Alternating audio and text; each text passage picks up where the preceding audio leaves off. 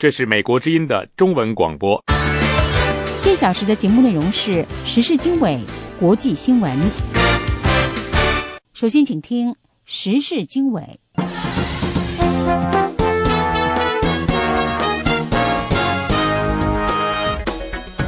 各位听众，大家好，欢迎收听《美国之音时事经纬》节目。今天是四月二十二号，星期一，现在是中国时间晚十点。我是齐永明，从美国首都华盛顿现场播出这次节目。下面是这个时段的内容提要：中国四川雅安发生地震后两小时，中国红十字会在微博上呼吁外界捐款，招来一片骂声。中国发表二零一二年美国人权记录报告。回击美国对中国人权状况的指责。日本三名内阁大臣参拜有争议的靖国神社，引起亚洲邻国的愤怒反应。中国军队在喜马拉雅山（印度宣称拥有主权的地区）建立营地。中国解放军空军改制取得了哪些进步？还有什么问题？有关详情，欢迎收听今天的《美国之音时事经纬》。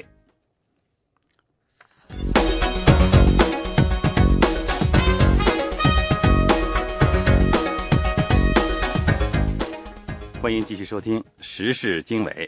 四川雅安四月二十号发生地震之后，中国红十字会两小时内在微博上发布赈灾信息，并呼吁外界捐款，结果招来骂声一片。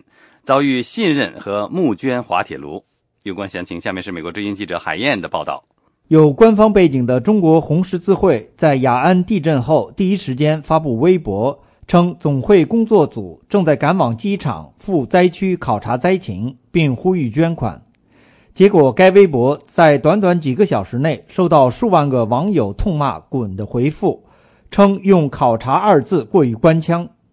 许多网友表示。汶川大地震时，民众向红十字会捐款，不知养肥了多少贪官。还有人说，已经对中国红十字会失去信心，宁愿把钱捐给其他机构。更有人建议国家拿出每年七千亿维稳费用的百分之五去赈灾。中国红十字会由国家卫生计生委代管，员工享受参考公务员的待遇。并非像全球多数红十字会那样独立运作。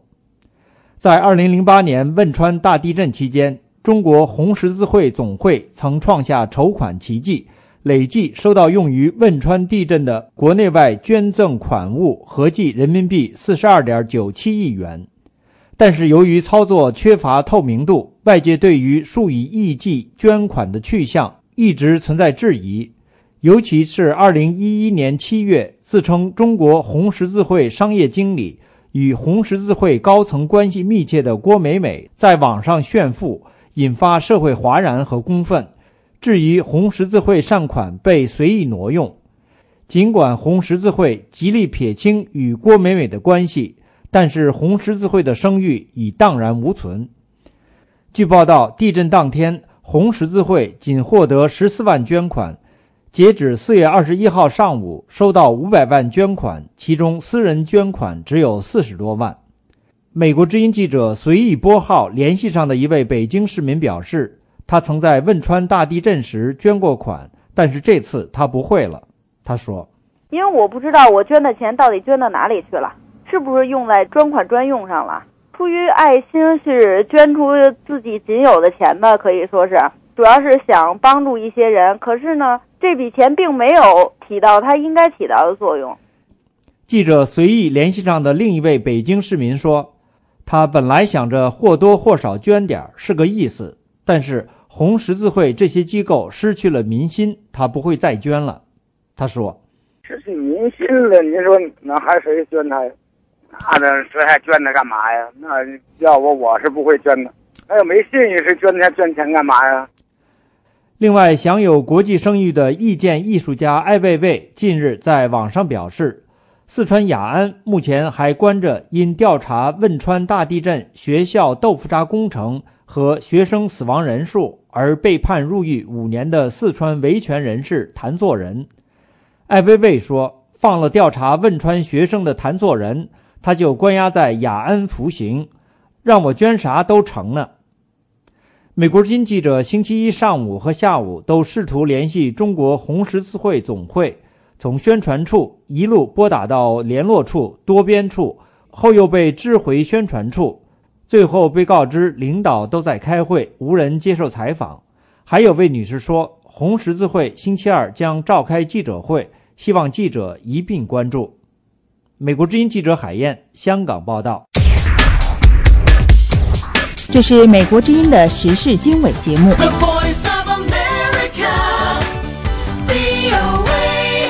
日本内阁官房长官菅义伟星期一针对三名内阁成员参拜靖国神社表示，参拜属于个人行为。他还强调，安倍晋三首相向靖国神社供奉的祭品使用的不是公款，因此也是个人行为。下面请听美国之音特约记者小玉从东京发来的报道。日本内阁官方长官菅义伟星期一在例行记者招待会上强调，三名内阁成员参拜靖国神社是个人行为。他说：“三名の閣僚が靖国神社を参拝されたと、主人として参拝されたものと理解をいたしております。”他说：“三名阁僚参拜了靖国神社，我的理解是，他们的参拜是个人行为。” 针对日本首相安倍晋三向靖国神社供奉祭品，并且在祭品上注明“总理大臣”职称，菅义伟说这也是个人行为。他说，政府没有做出决定向靖国神社的春季大祭供奉祭品，我也没有听说祭品是公款支付的。日本的靖国神社从四月二十一号起举行为期三天的春季大祭。日本首相安倍晋三星期天向靖国神社供奉祭品，并且注明内阁总理大臣。两千零七年，安倍首次出任首相时，也曾经以同样名义向靖国神社供奉祭品。其他三名阁僚副总理麻生太郎、总务相新藤义孝和绑架问题担当相谷屋圭司，周末先后参拜了靖国神社。韩国外交部发言人星期发表评论，批评安倍向靖国神社献贡品以及内阁成员参拜靖国神社是忘却历史与时代、背道而驰的行为，敦促日本政府在正确认识历史的基础上做出负有责任的行动。韩国媒体星期一报道称。韩国外交部长尹炳诗取消原定四月底访问日本的计划，以示抗议。日本内阁官方长官菅义伟表示，靖国神社问题不应该波及外交。他在星期一的记者招待会上称，并没有得到韩国政府的正式通知。他还说：“それぞれの国にはそれぞれの立場がこれあるわけでありますから。” そうしたことをですね、影響をそれぞれの外交に覚えすべきじゃないというふうに思ってます。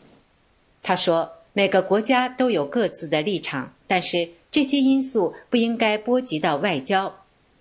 靖国神社初建于1869年，祭祀246万日本历次战争的阵亡者。中国、韩国以祭祀二战甲级战犯为由。 反对日本首相参拜靖国神社。二零零一年出任首相的小泉纯一郎参拜行为，导致日中日韩关系恶化。二零零六年以后，日本历届首相没有正式参拜靖国神社。星期一，日本主要媒体报道说，由超党派国会议员组成的日中友好国会议员联盟决定取消原定五月访华计划。该联盟预定派遣以会长前外相高村正彦为团长的访华团，五月一号启程访问北京。但是中方虽然表示欢迎来访，但是以工作繁忙为由，回绝了日方强烈希望与习近平国家主席和李克强总理会晤的请求。议员联盟表示，过去几次访华都与中国首脑举行了会谈。这次遭到拒绝是非常罕见的。据报道，访华团原定携带安倍首相的亲笔信，带有政府特使的色彩。有分析认为，中国的态度可能是针对钓鱼岛、日本名尖阁列岛的争端。目前尚不清楚日方取消访华计划是否与靖国神社问题有关。此前，日本最大经济团体经济团体联合会也因不能与中国首脑会晤为由。延期了五月的访华计划。美国之音 TV 记者小玉东京报道。美国之音，欢迎收听。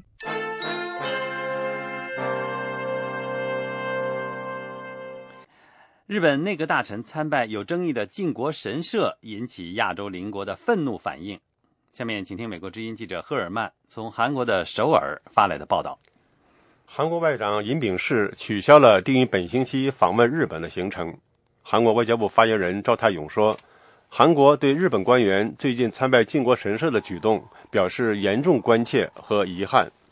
우리정부는과거인근국가국민들에게막대한손해와고통을안겨준침략전쟁을미화하고 赵泰勇说：“靖国神社美化了对日本邻国造成巨大损失和痛苦的侵略行为。”日本副首相麻生太郎星期天参拜了靖国神社。麻生太郎还兼任财政大臣，以前还担任过首相。另外还有两名内阁大臣参拜了有争议的靖国神社。以民族主义观点著称的日本首相安倍晋三虽然本人没有去靖国神社。但是以他个人名义为购买装饰神坛的树枝捐献了五百美元。靖国神社供奉着两百五十万阵亡的日本人，其中有十四名在二战结束后被判为甲级战犯的人。在二十世纪前半叶受到日本野蛮殖民统治的国家认为，靖国神社是日本军国主义的永久象征。在中国外交部例行记者会上。发言人华春莹呼吁日本正视侵略历史。华春莹针对日本官员参拜靖国神社的做法说：“日本只有深刻反省过去的历史，并尊重他的殖民主义受害者的感受，才能和其他亚洲国家发展合作关系。”中国共产党机关报《人民日报》也谴责了安倍晋三向靖国神社捐款的做法。《人民日报》说：“不管对靖国神社的参拜以什么形式出现。”都显示了对历史的错误看法，严重影响亚洲的和平与稳定。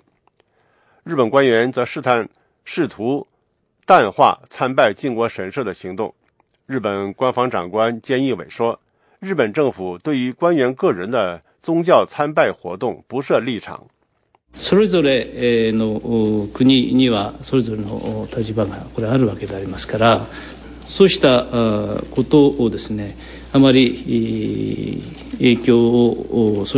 菅义伟说：“每个国家都可以在这个问题上保持自己的立场，但是这些大臣的参拜活动不应影响外交。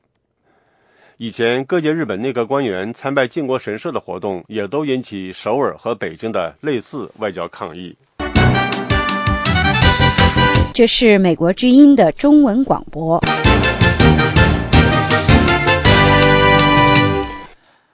时事经纬带您关注美中人权问题。中国发表二零一二年美国人权记录报告，回击美国对中国人权状况的指责。有中国独立媒体人指出，中国罗列的美国人权问题是美国新闻自由原则下媒体公开报道的内容，而中国的人权问题则是体制弊端造成的。不过，也有中国学者说。美中例行攻击对方的做法已了无新意，两国应该寻找处理人权议题的新途径。下面，请听美国之音记者申华在华盛顿的报道。中国官方新华社四月二十一日播发了中华人民共和国国务院新闻办公室二十一日发表的二零一二年美国的人权记录，这是中国官方连续第十四年发表类似报告。报告开宗明义，旨在回应美国国务院日前发表的《二零一二年国别人权报告》对中国人权事业的歪曲指责，指出美方指责中国存在严重的人权问题时，对本身严重人权问题避而不谈，只字未提。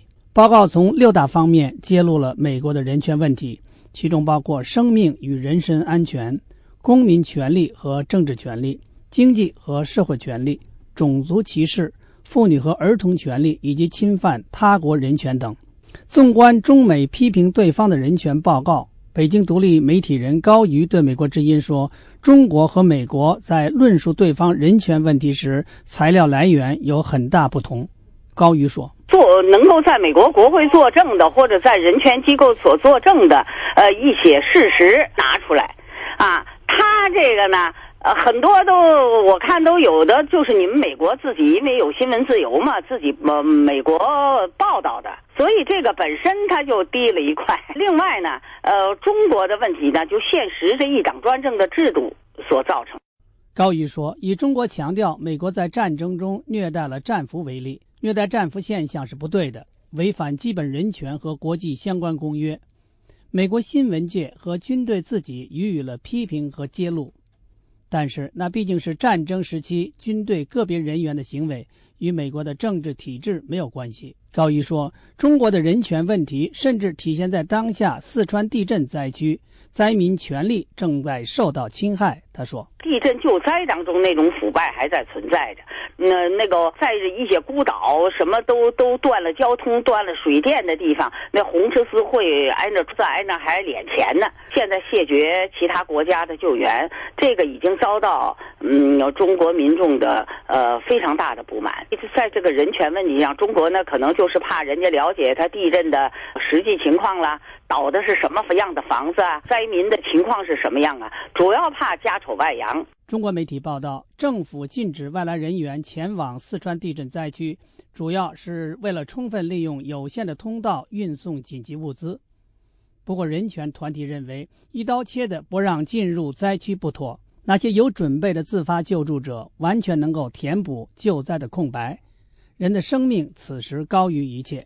中国人民大学国际关系教授石英红对美国之音说：“美中发表攻击对方的人权报告，美方似乎应该负主要责任。”他说：“双方互相指责、批评啊，对方的这个人权状况，总的来看，其实对中美关系带来这个不利影响，毫无疑问啊，是美国重。那么中国啊，这个作为一个啊主权国家政府，同时也是坚持按照中国本国国情来治理国家。”石英红说：“虽然中国重视中美关系，就像美国重视美中关系一样，但是美国通过有关中国的人权报告，有时直接通过美国政府的高级官员指责中国，这是很难接受的，也不是解决中美在人权问题上分歧的好办法。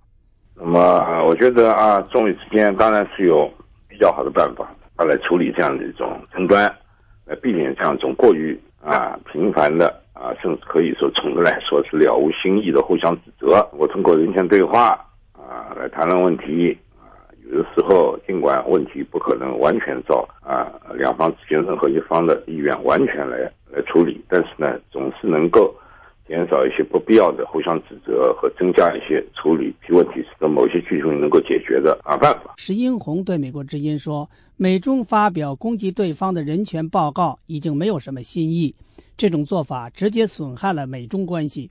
美国之音记者申华华盛顿报道。美国之音时事经纬，欢迎收听。接下来一块儿了解中印关系。在有消息说中国军队在喜马拉雅山印度宣称拥有主权的地区内建立营地之后，印度表示要坚决保卫领土主权。美国之音记者帕斯里查从新德里发来报道说，这两个亚洲大国已经为解决争议进行外交联络。下面请听报道的详细内容。针对中国军队在寒冷的达拉克沙漠地区建立营地的消息，印度国防部长安东尼的反应简短而坚决。他说：“我们采取一切必要措施保护我们的利益。”印度官员说，上个星期，大约五十名中国军人在达拉克地区境内十公里的地方搭起帐篷。印度宣称这个地区为印度领土。这些帐篷与印度在一九六二年中印边界战争期间建立的一条飞机跑道非常近。目前，这条跑道正在整修。有关官员说，在中国人搭起帐篷之后，印度军队也在附近五百米远的地方建立了临时营地。达拉克地区所在的查莫和克什米尔邦的内政部长萨加德基奇路敦促印度联邦政府对中国军队的做法采取行动。他说：“中方的行动是纵深侵入。”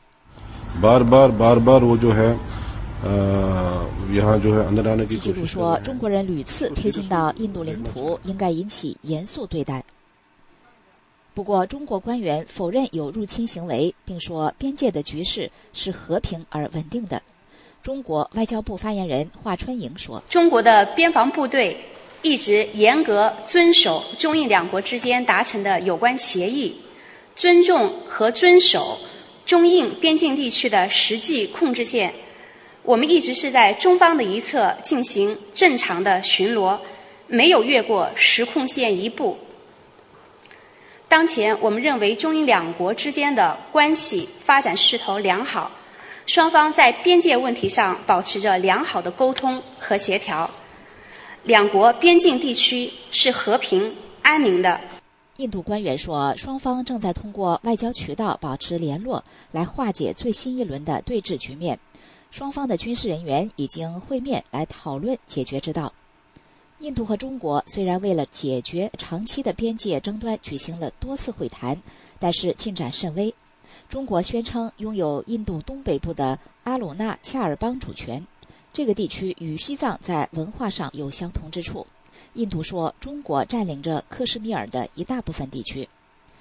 近年来，印度媒体越来越多地报道中国人跨过边界的消息。一些印度分析人士把这些行动归结为中国人越来越咄咄逼人。印度也在和中国接壤的边界线上加强了驻军。印度的国防现代化也主要是为了遏制印度人认为来自中国的潜在威胁。这是美国之音的中文广播。中国解放军近年来实施了一系列改革措施，旨在打造一支面向二十一世纪的现代化空军。中国空军在过去十多年取得取得了哪些进步？还有哪些问题？在今天播出的《中国军力发展系列报道》第三集里，美国之音记者林峰带您从空军训练的演变看中国空军的发展。在过去十年里，中国军队各兵种实力都有了明显加强。在解放军继续建设陆军的同时，中国将军力发展的优先权赋予了更具战略影响力的海军、空军和第二炮兵。解放军提出要打赢二十一世纪的信息化战争，加强制空权、制海权和战略反打击能力。在这一方向的指引下，解放军空军正朝着从一支只能提供区域防空，向能够同时投入防御和进攻的多角色现代化空军的方向转变。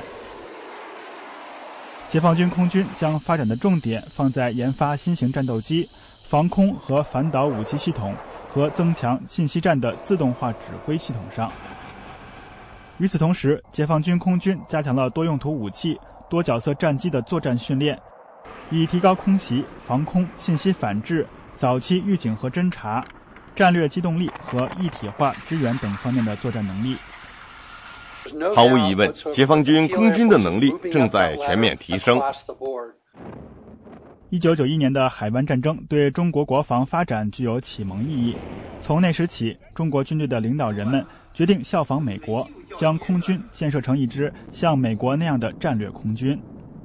为此，解放军空军逐渐调整战略方向。从二零零零年以来，我们看到解放军空军朝着从以点到面的区域防御到远程行动的方向发展。为了实现这一转变，解放军空军必须对其组织架构进行全面的调整，让后勤和支援部门满足这一转变。近年来，解放军空军实施了一系列改革措施。空军从零七年开始推行航空兵场站基地化，也就是把原来一个机场只能保障一两个机型，向同时能保障多个机种机型转变。从二零一二年开始，空军航空兵实行师转旅的改制。去年，空军航空兵实现了自一九五零年以来首次师改旅的改制。这种改制的目的是满足现代化空战要求。实现多机种，比如歼击机、轰炸机，侦察预警机和电子作战飞机的联合作战。这一转变标志解放军空军朝着建设现代化空军迈出了实质性一步。与改制随之而来的是解放军空军在训练方面的提高和转变。解放军空军加强了在机动性、海上飞行、空中加油、全天候复杂天气飞行、夜间飞行和不同机种配合与对抗等方面的训练。以海上飞行为例，在九零年代中期以前，解放军空军战机从未在海上飞行过。在一九九九年以前，都从未飞抵台湾海峡中线。现在，中国空军正越来越频繁地训练飞行员海上低空飞行的能力。然而，和中国其他兵种一样，尽管解放军空军已取得巨大进步，但仍然在诸多方面存在不足，面临严峻挑战。以飞行员飞行小时为例，飞行员的训练时间仍然不足。根据我的计算，目前解放军空军的王牌飞行员，也就是歼十、歼十一和歼七的飞行员，每年飞行一百二十五小时，除以十二的话，就是每月十小时。那么你再除以三十天的话，每星期一当能够飞上三个小时，就算幸运的了。此外，中国空军在不同部门之间协调配合演练，比如航空兵和防空导弹部队之间。战斗机进攻、防御多角色转换演练、轰炸机投弹，还有空降部队作战等方面还存在巨大差距。然而，国防集团公司的资深中国研究员肯尼斯·艾伦认为。中国军队的等级制度是制约空军发展的最大阻力。解放军有所谓十五级的等级制度，拖解放军发展后腿的是军队内部的争权夺势，而不是来自于台湾、日本或者是与美国交战。症结所在是解放军的等级制度，这是一个文化问题，这会阻碍解放军真正转型成为一支具有联合组织结构的军队。在本部系列报道的下一部分，我们将为您介绍中国军队在国内安全上扮演的角色，请您继续关注。VOA 卫视林峰，华盛顿报道。这里是美国之音的中文节目。接下来带您关注来自台湾的消息。台湾在野的台联党立法院召开记者。召开记者会，批评政府辅助拍摄的电影宣传中国的一国两制政策。不过，文化部官员表示，事实并非如此。有关详情，下面是美国之音特约记者张永泰从台北发来的报道。泛绿的台联党立委林世嘉表示，台湾电影《抢救老爸》有部分场景在中国厦门拍摄，画面竟然出现了一国两制、统一中国的标语。明显是中国统战的植入性行销。整个台湾还没有被中国统一前呢，我们的行政部门就已经直接哈腰向中国这个鞠躬，准备要接受统一啊！这样的一个行政部门呢，殊为可耻，台湾党要予以谴责。林世嘉委员指出，台湾文化部补助了这部电影四百万台币的拍摄经费，等于是台湾政府自己出钱为中国搞统战。抢救老爸是一部喜剧，内容主要是描述诈骗集团在两岸行骗的情形，分别在台湾和中国大陆两地拍摄，票房并不理想，只有十五万元台币，而且放映一周就下片了。不过目前则经常在有线电视电影台重复播放。台联党立委黄文玲认为，文化部应该要追回补助款。并且禁止这部电影在电影台重播或是在网络上转载。文化部影视及流行音乐产业局产制辅导科长王环珍表示，这部电影在拍摄前后都经过了专家团的评估和审查。它的剧情其实跟一国两制一点关系都没有，它是很很单纯的，就是呃，现在也发生在我们台湾社会，就是呃，必须到或者就到大陆去发展去做生意，那这个是剧情就是画面带到的标语啦。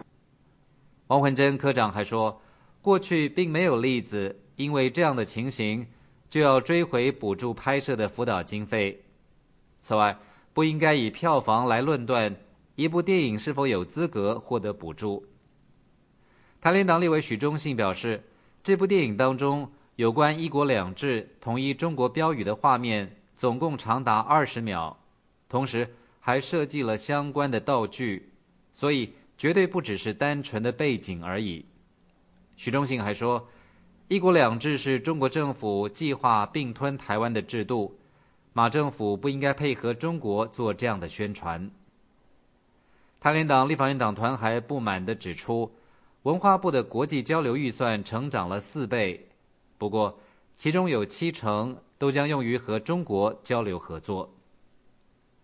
一国两制是指一个国家两种制度，是中国前领导人邓小平为实现两岸和平统一所提出的目标方针。香港回归中国之后，这项制度则先在香港实施。根据台湾指标民调今年一月公布的调查指出。赞成两岸应该统一的只有百分之二十点九，不赞成的则高达百分之六十三点三。在独立的问题上，支持的有百分之四十四，不支持的则是百分之三十七点四。知名的《远见》杂志所做的民调还指出，超过半数的台湾民众支持两岸维持现状，比例达到百分之五十四点七。至于主张独立的是百分之二十四点五。支持统一的则是百分之九点八。以上是美国之音特约记者张永泰从台北发来报道。欢迎继续收听美国之音的中文广播。欢迎继续收听美国之音时事经纬。位于中国深圳的华大基因是全球领先的基因组预测中心。来自荷兰的制片人布莱格杰范德哈克耗时两年在那儿拍摄的纪录片《基因梦》，揭开了基因研究的美景，也引起了不少的疑虑。下面是美国之音记者国福从洛杉矶发来的报道。荷兰独立制片人布莱格杰范德哈克一星期前在洛杉矶的南加州大学放映他的纪录片《基因梦》。他几年前在香港教书，听说华大基因从北京迁移到深圳，他本来就对这个通过测序和信息分析，探索人类生命奥秘的研究机构有兴趣。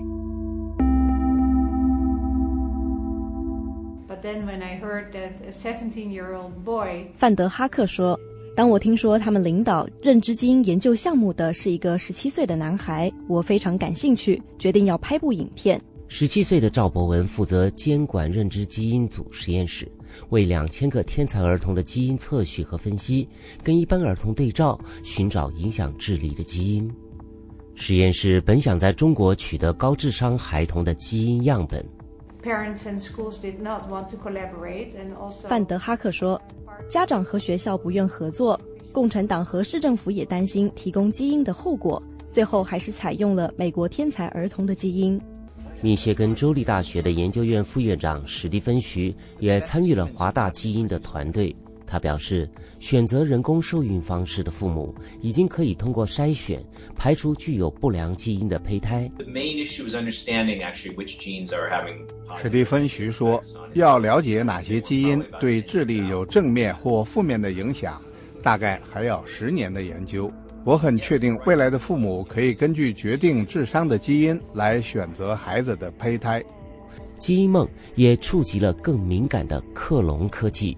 This this is a a life that I created。影片中的青年研究员兴高采烈地用创造生命来说明自己成功的克隆家猪的成就，让一些西方的观众吃惊。波兰制片人阿戈什特是观众之一。Where is this limit？阿戈什特说：“基因研究的限度在哪里？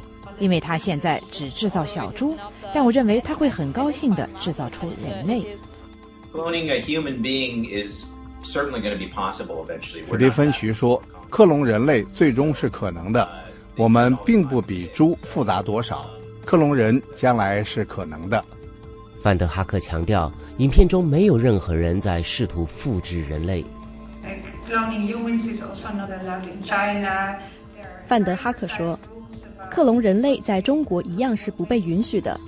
中国对人体干细胞的研究和应用的规定非常的明确。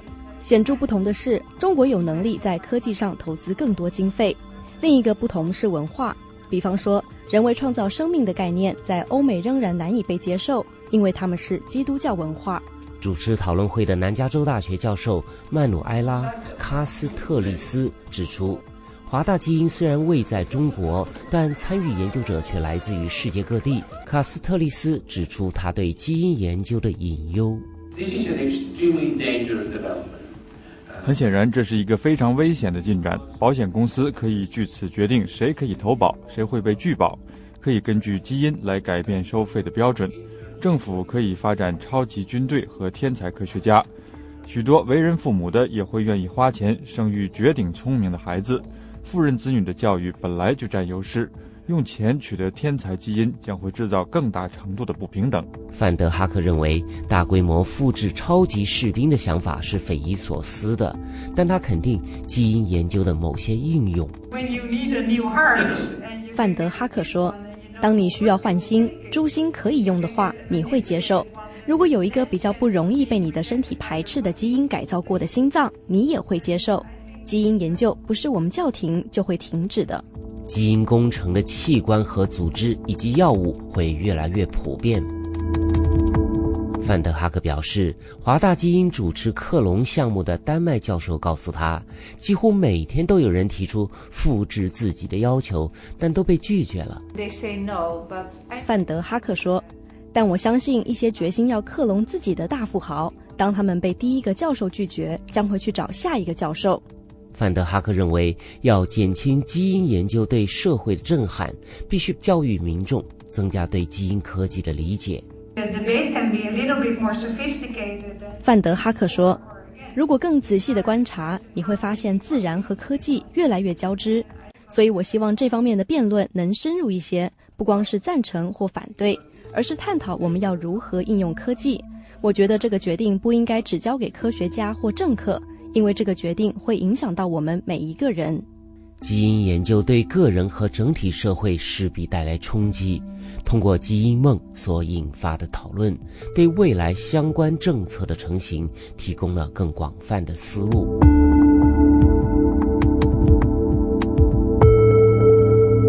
以上是美国之音记者国富从洛杉矶发来的报道。这是美国之音的中文广播。欢迎继续收听美国之音时事经纬。俄罗斯一个著名反对派组织被暂停活动，检察院称这个主要左翼政治力量违反了一系列法律。一些反对派团体指责当局开始使用新的办法进行打压。有关详情，下面是美国之音特约记者白桦从莫斯科发来的报道。莫斯科检察院星期五宣布，俄罗斯主要反对派组织左翼阵线违反了一系列法律，因此将被停止活动三个月。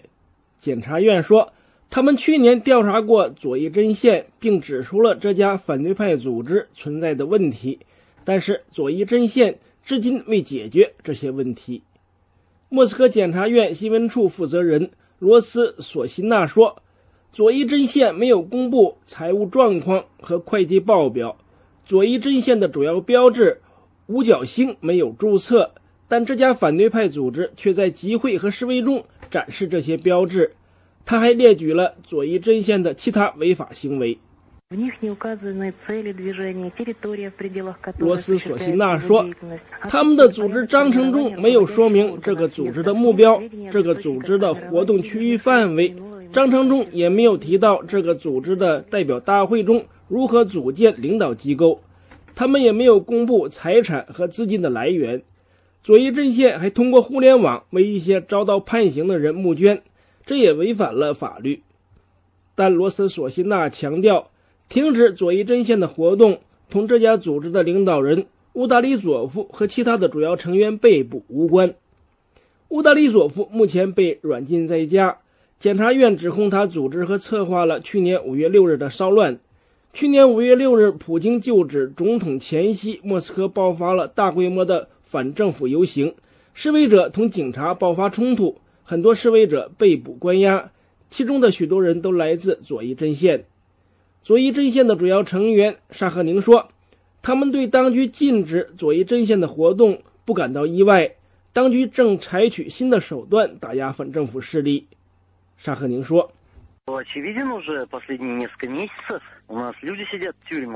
说：“我们组织中的许多人目前都被关押在监狱中，所以很显然，当局的目的就是想摧毁反对派组织。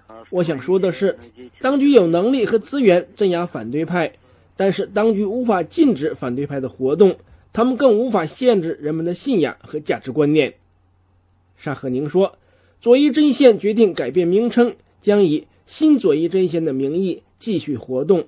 他还表示，克里姆林宫塔楼上的五角星也没有注册，所以当局的要求荒谬无理。左翼阵线的律师沃尔科娃说：“左翼阵线没有在俄罗斯司法部注册登记，没有任何财产，因此不可能公布财务状况和会计报表。检察院的指控没有法律依据。”沃尔科娃说。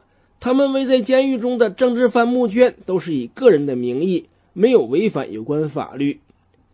来自右翼的亲西方反对派团结运动的主要成员达维基斯说：“俄罗斯的有关法律根本没有提到如何对待一个没有登记的政治组织。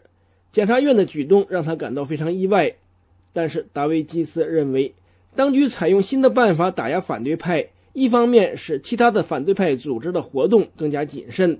但另一方面，也能使反对派获得更多的同情。大卫基斯说：“当局加紧打压反对派的这种做法，肯定使当局更加丧失民心。一些持中间立场的民众不会喜欢当局的这种做法，同时也使当局的国际形象遭受损害。执政阶层内部强硬派和温和派之间的斗争变得更加激烈。”现在显然是强硬派占了上风，大卫基斯说：“俄罗斯的司法和税务部门最近对数百家的非政府组织进行了检查，这些都说明了当局试图更严厉地控制社会。同松散和经常内斗的来自俄罗斯民主派阵营的反对派势力相比，左翼阵线组织严密、有效率，而且善于从事街头集会和抗议示威活动。”左翼阵线是俄罗斯共产党之外的规模较大的一支左翼政治力量，但是同俄共相比，左翼阵线更侧重捍卫劳工阶层的利益，支持俄罗斯企业的工人罢工活动，同一些独立工会组织关系密切。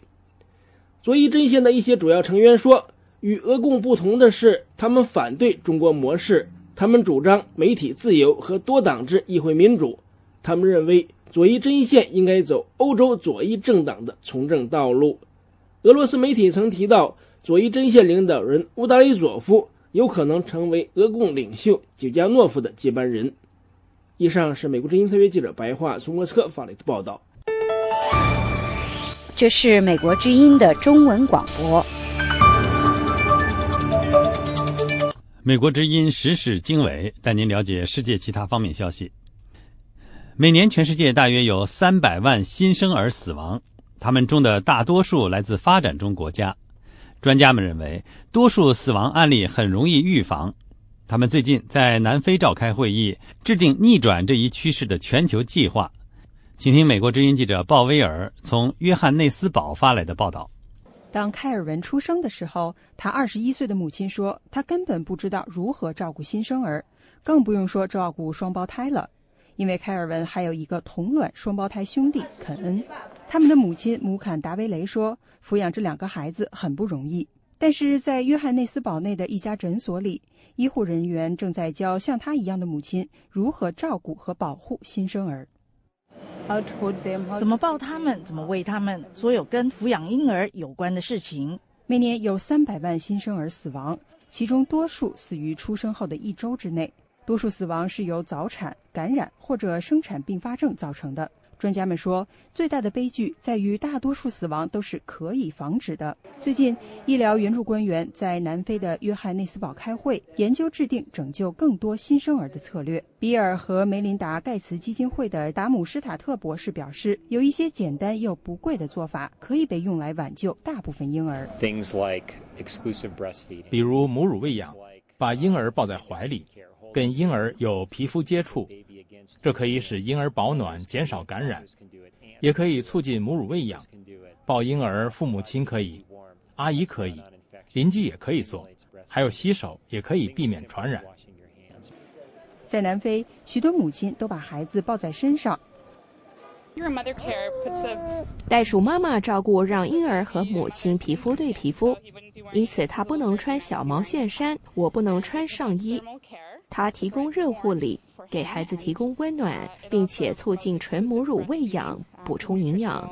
此外，它使我更能感知我的孩子，我能察觉到感染的早期信号，尽早寻求治疗。并且，事实上，它使早产婴儿死亡率降低百分之五十。所以，和恒温护理相比，这样做被证明对早产婴儿更好。参加这次会议的专家来自五十多个国家，他们希望所给出的建议能够让婴儿安全地进入儿童期。这是一个庞大的任务，涉及政府多个部门，不仅是卫生部门。但是，他们所做出的努力将帮助像小佩图尼亚一样的数百万儿童茁壮成长。这是美国之音的中文广播。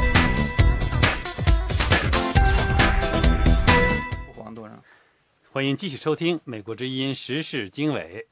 中国四川雅安地区发生强烈地震以后，在中国政府出动包括正规军队在内的大批救援人员进入灾区抢救生命之际，许多民间公益团体也不遑多让，迅速以各种方式展开救援行动。鉴于多数非政府组织和个人在进入灾区过程中仍然受到当局的限制，有民间救援团体成员认为，当局应当采取有效措施。避免让避免浪费民间救援力量的宝贵时间和资源。有关详情，下面是美国之音记者叶冰的报道。至少有一家中国官方媒体深入报道了有关民间团体参与雅安芦山地震救灾活动的新闻。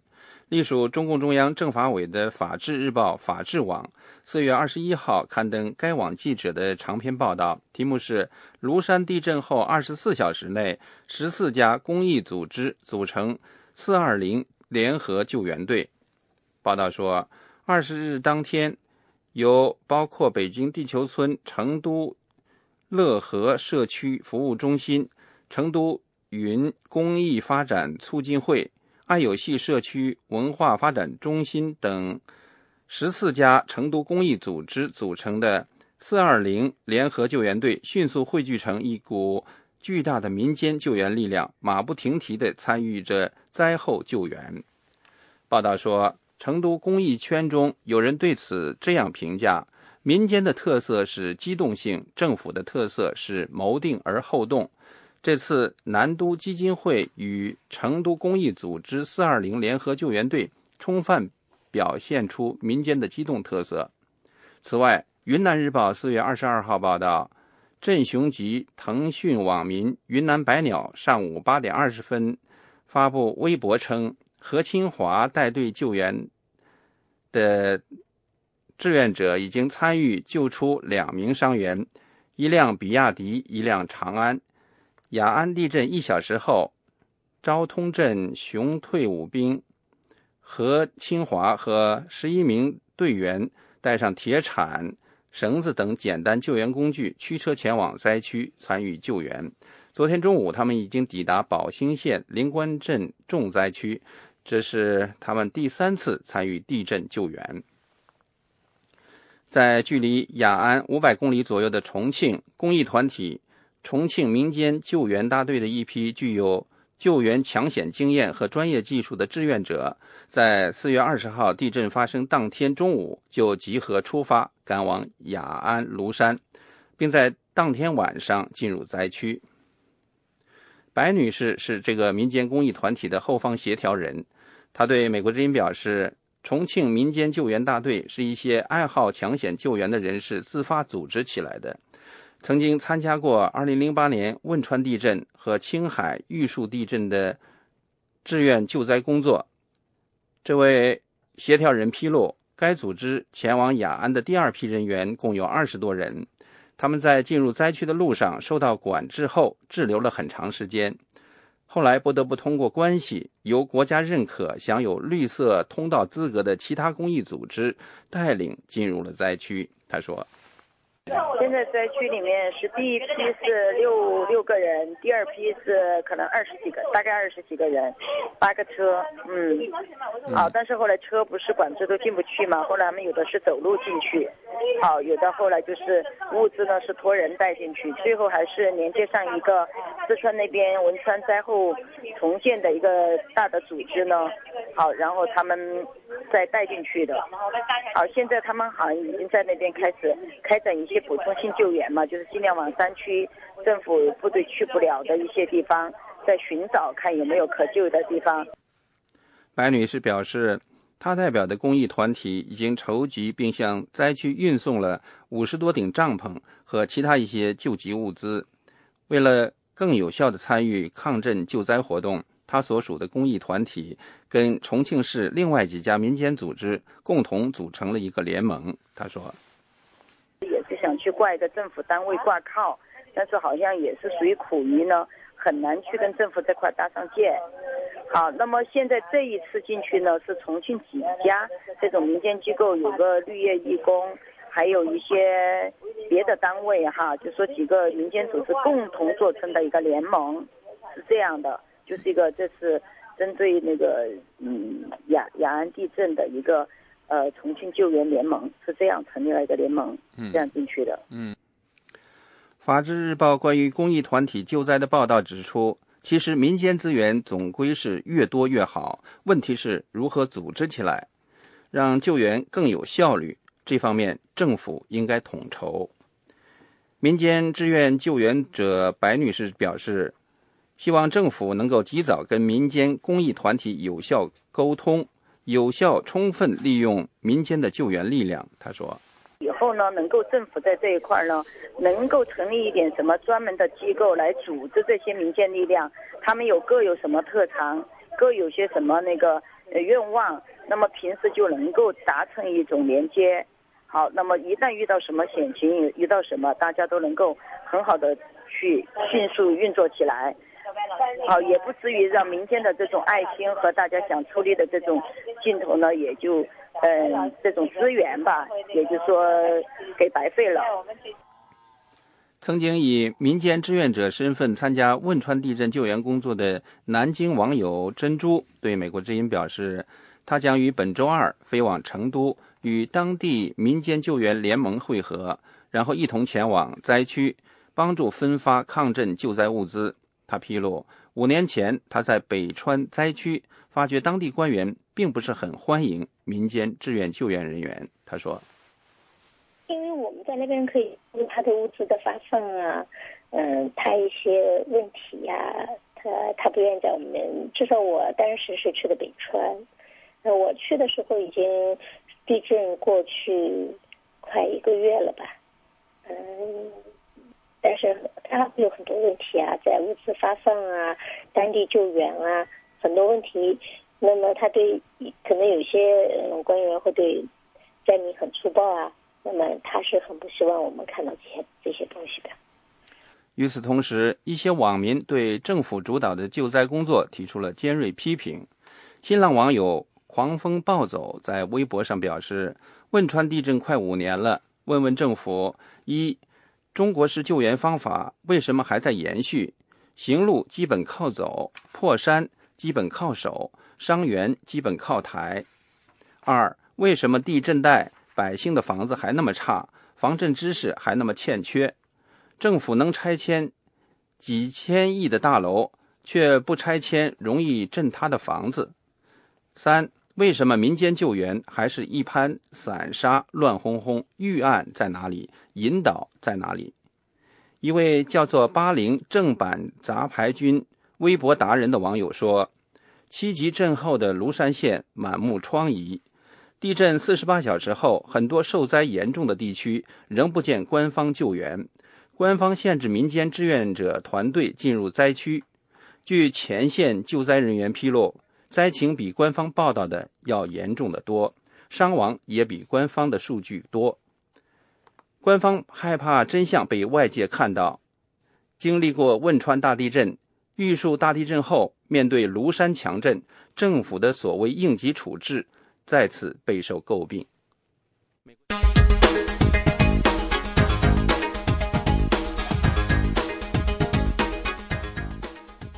各位听众朋友，我是宇宙，现在继续为您播报美国之音的国际新闻。首先，波士顿定于当地时间星期一下午两点五十分举行默哀，纪念波士顿马拉松爆炸案发生一个星期。这次爆炸导致三人丧生，并使波士顿大部分地区陷于瘫痪。届时，波士顿各地以及马萨诸塞州其他地区将鸣钟纪念这个肃穆的时刻。波士顿警察局长当天说，调查人员相信涉嫌制造爆炸案的兄弟二人还曾经策划其他攻击。波士顿警察局长戴维斯在哥伦比亚广播公司面对全国节目中说，警察和萨纳耶夫兄弟枪战之后，当局发现一个土制爆炸物储藏处。他说，现场到处都是没有爆炸的炸弹。警方在这两兄弟被控盗窃的一辆汽车中发现了一个。自制爆炸装置。阿富汗东部官员说，一架直升机在激进分子控制的地区紧急着陆之后，塔利班扣押了机上至少九个平民。土耳其外交部确认，其中八人是土耳其人。星期天晚间，由于天气恶劣，这架直升机降落在距离巴基斯坦边界大约三十公里的洛加尔省，然后机上人员被激进分子绑架。当时，这架直升机正从霍斯特飞往首都喀布尔。据说，机上除了八名土耳其人之外，至少还有一名阿富汗人和一名俄罗斯人。搜寻和抢救人员在设法进入发生强地震的四川偏远地区的过程中取得进展。地震已经造成大约两百人死亡，一万一千多人受伤。星期六上午发生地震之后，中国国家媒体说，通往庐山县境内重灾区的道路已经不通，电话线路中断。但是救援人员用炸药清理了被塌方阻断的公路，使重型设备得以进入灾区，已经对很多灾区居民恢复了供电和电话服务。许多无家可归的灾民居住在红十字会搭起的帐篷城中。目前正在为无家可归的灾民提供食品和水的也是红十字会。一个主要人权组织指责缅甸的战争罪行和种族清洗，并且列举了乱葬岗和驱离居民的证据。总部设在纽约的人权观察星期一发表了一百五十六页的报告。指责缅甸当局和佛教僧侣计划针对本国罗兴亚族穆斯林少数群体进行有组织的种族清洗，数百人被杀害，十二万五千多人被迫离开家园。人权观察的报告说，缅甸政府、地方官员、陆军、海军和警察去年十月鼓励缅甸西部的阿拉钦族居民对附近的穆斯林社区和村庄进行有组织的袭击。使其感到恐惧，并且迫使他们迁移。最后，美国航空旅客星期一可能面临航班晚点的情况。为了削减开支，美国空中交通管制人员开始了第一轮的强制休假。强制休假星期天正式启动，但是真正检验航空效率的是商业活动开始的星期一。星期天，有乘客说，纽约和洛杉矶机场一些班机误点。以上是美国之音的国际新闻。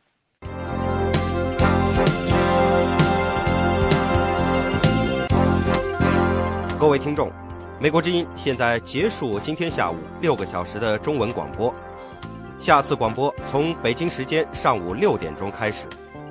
美国之音中文广播已经进入每周七天、每天二十四小时运作，欢迎您通过网站 voa chinese 点 com。或亚洲三号卫星，继续收听、收看美国之音节目。